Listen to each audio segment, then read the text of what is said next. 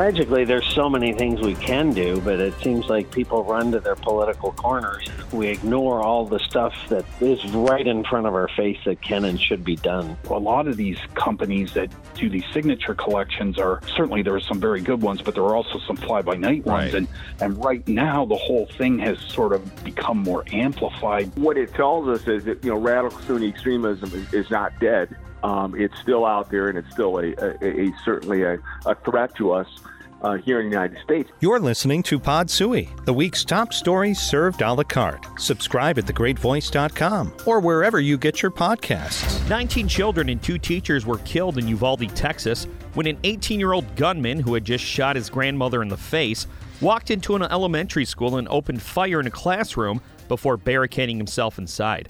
It was the first high profile school shooting since Oxford High School in late November. Oakland County Sheriff Mike Bouchard's department responded to the Oxford High School shooting and he discussed the tragedy in Texas with Paul W. Smith. If I make you king, what do you do in America? I don't care what it is. They, don't worry about, well, I can't do that, or they won't let me say this, or what. What would you do to try to start making an impact on what's happening in our country that we're having these kinds of horrific shootings on a semi regular basis, more so in America than anywhere else? Right. Tragically, there's so many things we can do, but it seems like people run to their political corners, and we we we ignore all the stuff that is right in front of our face that can and should be done. You know, first and foremost, we see. You know that mental health issues have risen dramatically uh, across society um, for a variety of reasons, and COVID did nothing but make it exponentially worse. People are angry, they're quick to anger, they're quick to violence, whether it's road rage, whether it's fighting over a, a shopping cart in a grocery store, or whether it's going into a school. Um, we're seeing this this violence play out across society, and I think a lot of it's related to mental health and the failure by Washington and others to fully fund a wide continuum of mental health services to help people process and help people in crisis before they find themselves, you know, in a critical violent situation. And I would also say this, you're more likely to be a victim of a crime if you have a mental health issue than a perpetrator. But having said that, if you go tragically off the tracks and become violent, we see things like this. So that's first and foremost. Create a continuum service. Secondly, hold people accountable. You know, there's going to be a rush to, you know, all sorts of new gun proposals, but you know, I I study this. Eighty percent of those that have felony convictions are never entered into the firearm check system, meaning that seven million in the last estimate who are convicted felons prevented by law from going and buying a weapon aren't in the system that's supposed to stop them. And worse, the last time they did a study, 98% of those that were prevented and illegally attempting to buy firearms by the system were never prosecuted. 98%. Oh, my.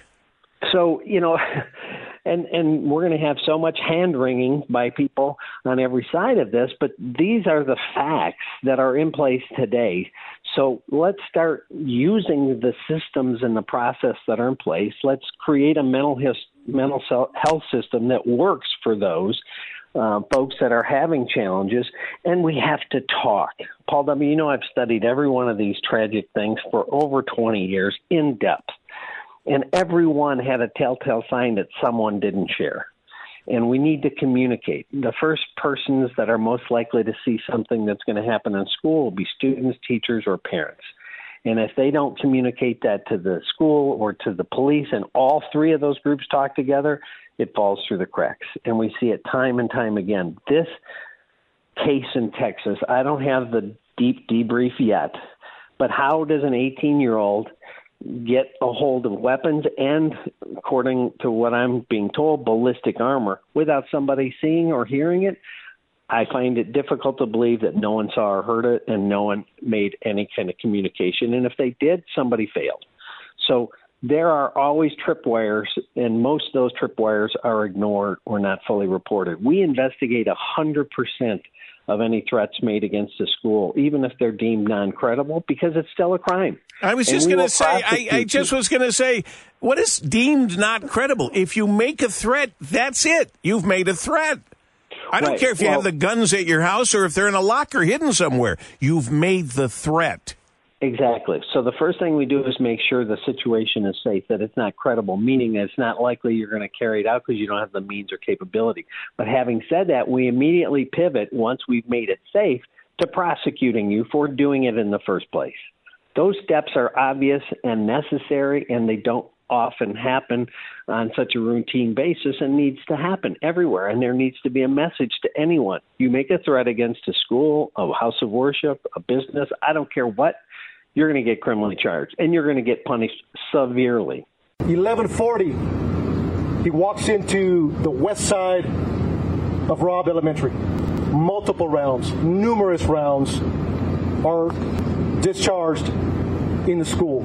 Four minutes later, local police departments, Uvalde Police Department, the Independent School District Police Department are inside, making entry.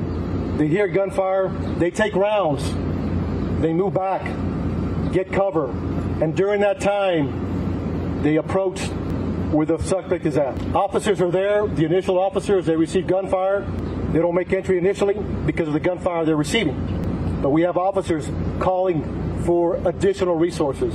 So during that time that they're making those calls to bring in help to solve this problem and stop it immediately, they're also evacuating personnel, not say personnel, students, teachers. There's a lot going on. Approximately an hour later, U.S. Border Patrol tactical teams arrive.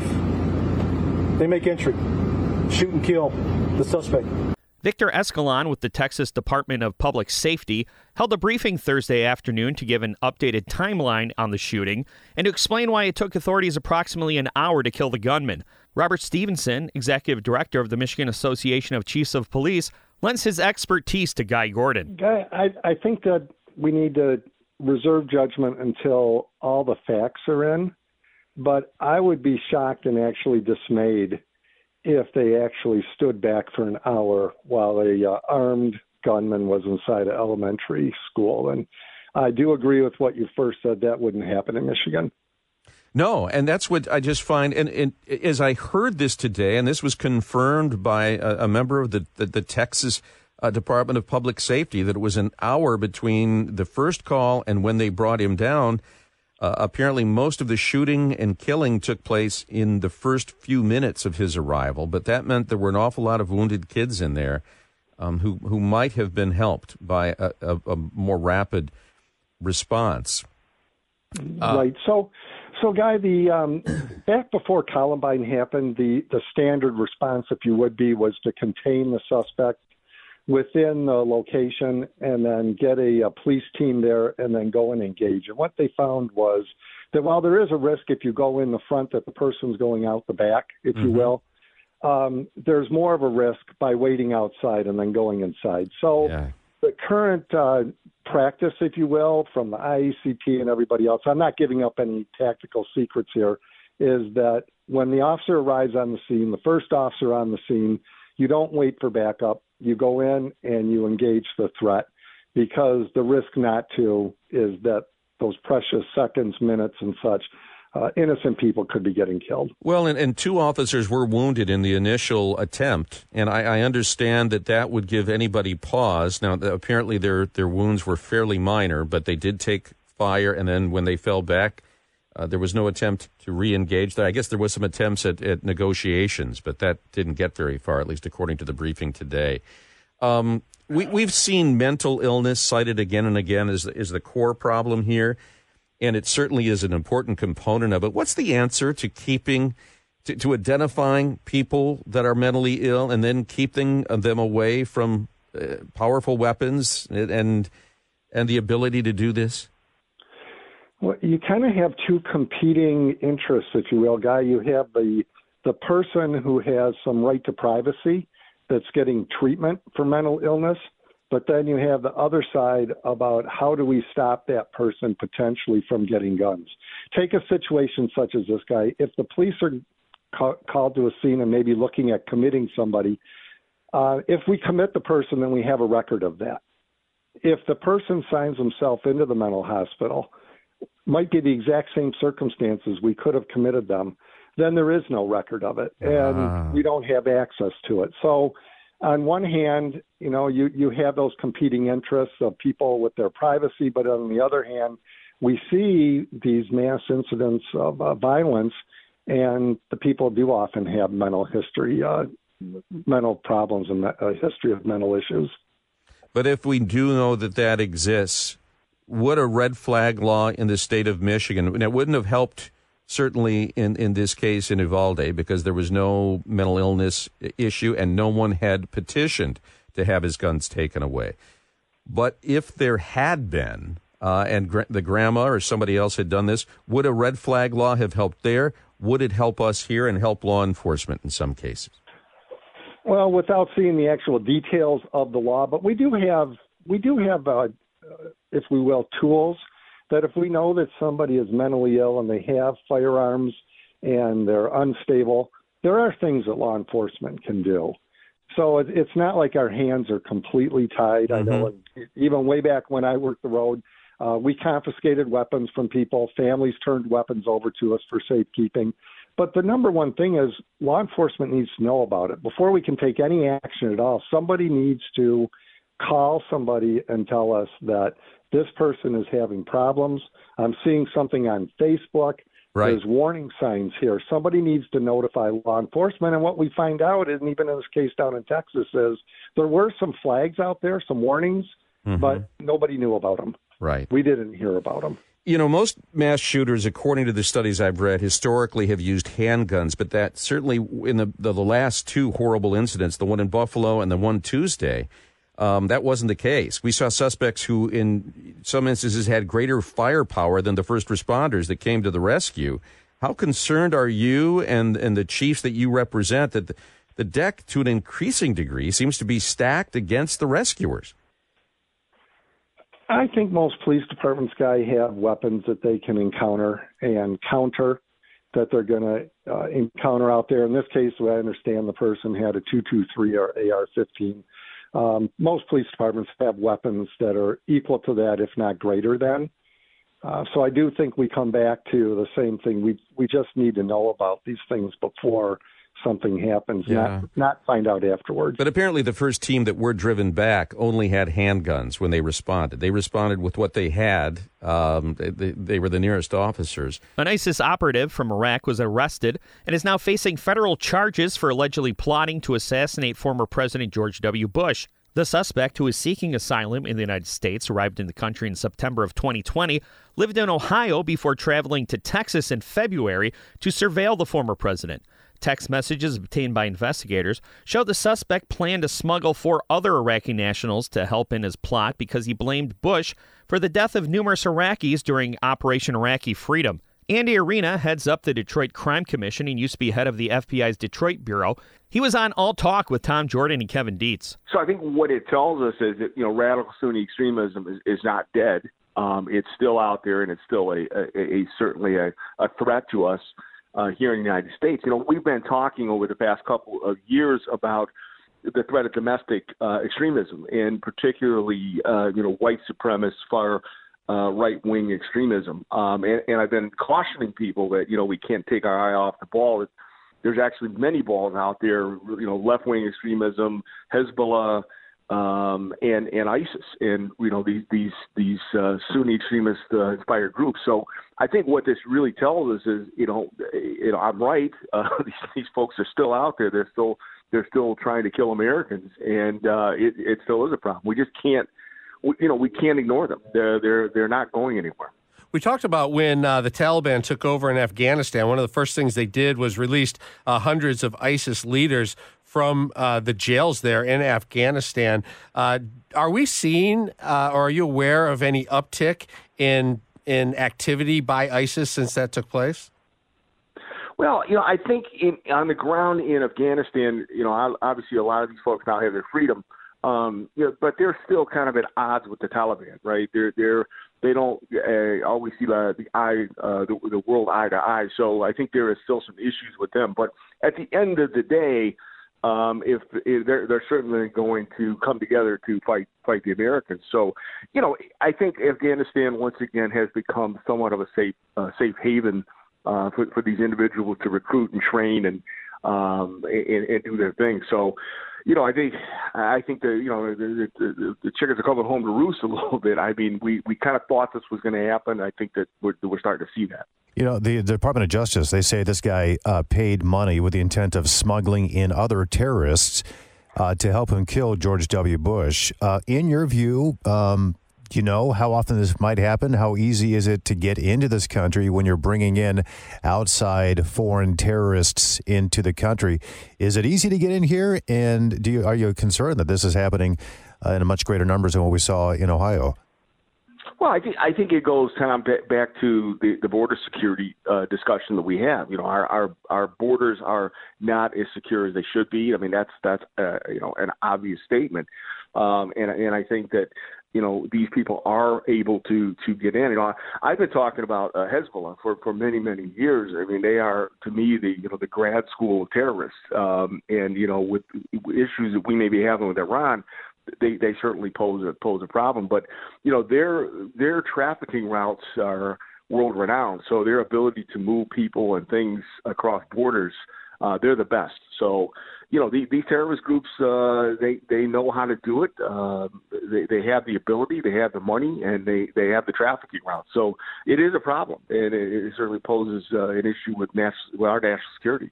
Um, if I could, just one final question regarding the school shooting and relative to that, and then we'll let you go. I know it's uh, you've been on with us for a long time, so we appreciate it. But in your view, uh, what do you think? If there's one thing you can do to protect a school, just one thing, what do you, what might that be?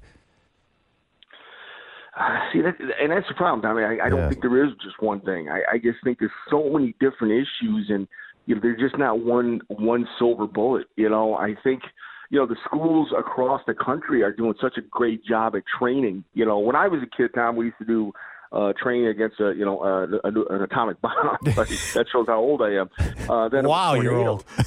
uh, almost, you know. But now it's you know now it's uh, it's it's active shooters, and you know I think the schools are, but we need to give them more money uh, for for security and and and for training and those types of things. But you know, God forbid it ever happen, but it it just seems to continue to happen. But like I say, it's yeah. it's not just one issue. You're right. We, we gotta we gotta be holistic in this approach and put everything on the table. Five GOP gubernatorial candidates including frontrunner James Craig, were disqualified from appearing on the August primary ballot. The State Board of Canvassers made the ruling in a deadlocked 2 to 2 decision on Thursday after the Michigan Election Bureaus found the candidates did not submit enough legitimate signatures and that their petition had a number of fraudulent signatures.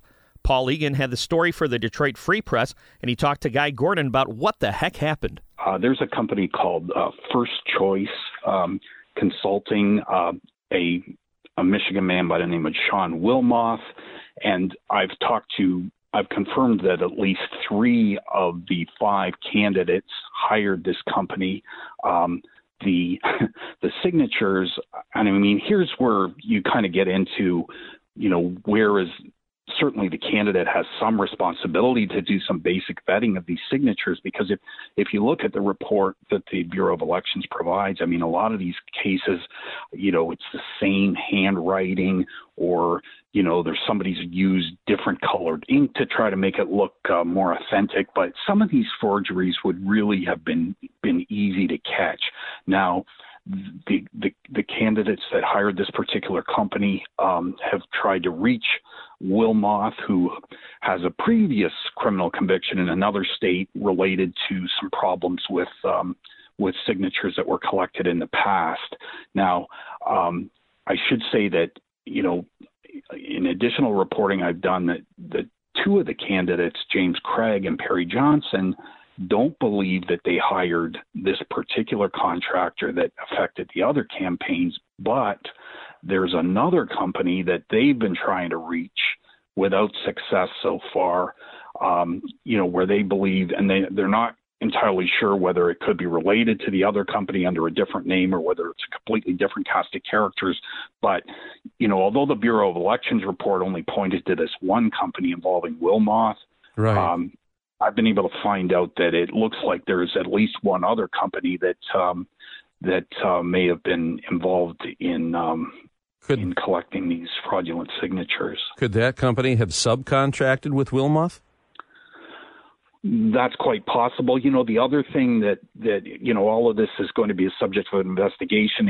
It's expected the Attorney General's office is going to investigate, and you know, you you then get into the question. Well, you know, the principal of the company could say, well, you know, I hired people; they were supposed to be getting authentic signatures. You know, we didn't know that they were they were fraudulent. You, you, I, you know, a lot of people are going to have some kind of level of deniability on this, right?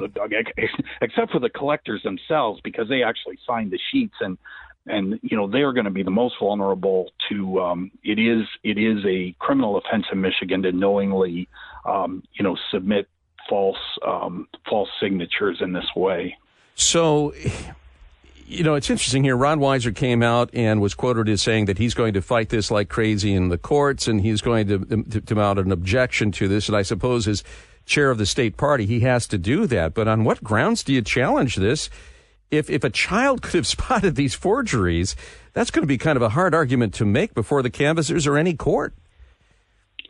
Right. It's, you know, there's kind of been some, um, you know, some some kind of vague talk from both Weiser and former Chief Craig about a possible conspiracy.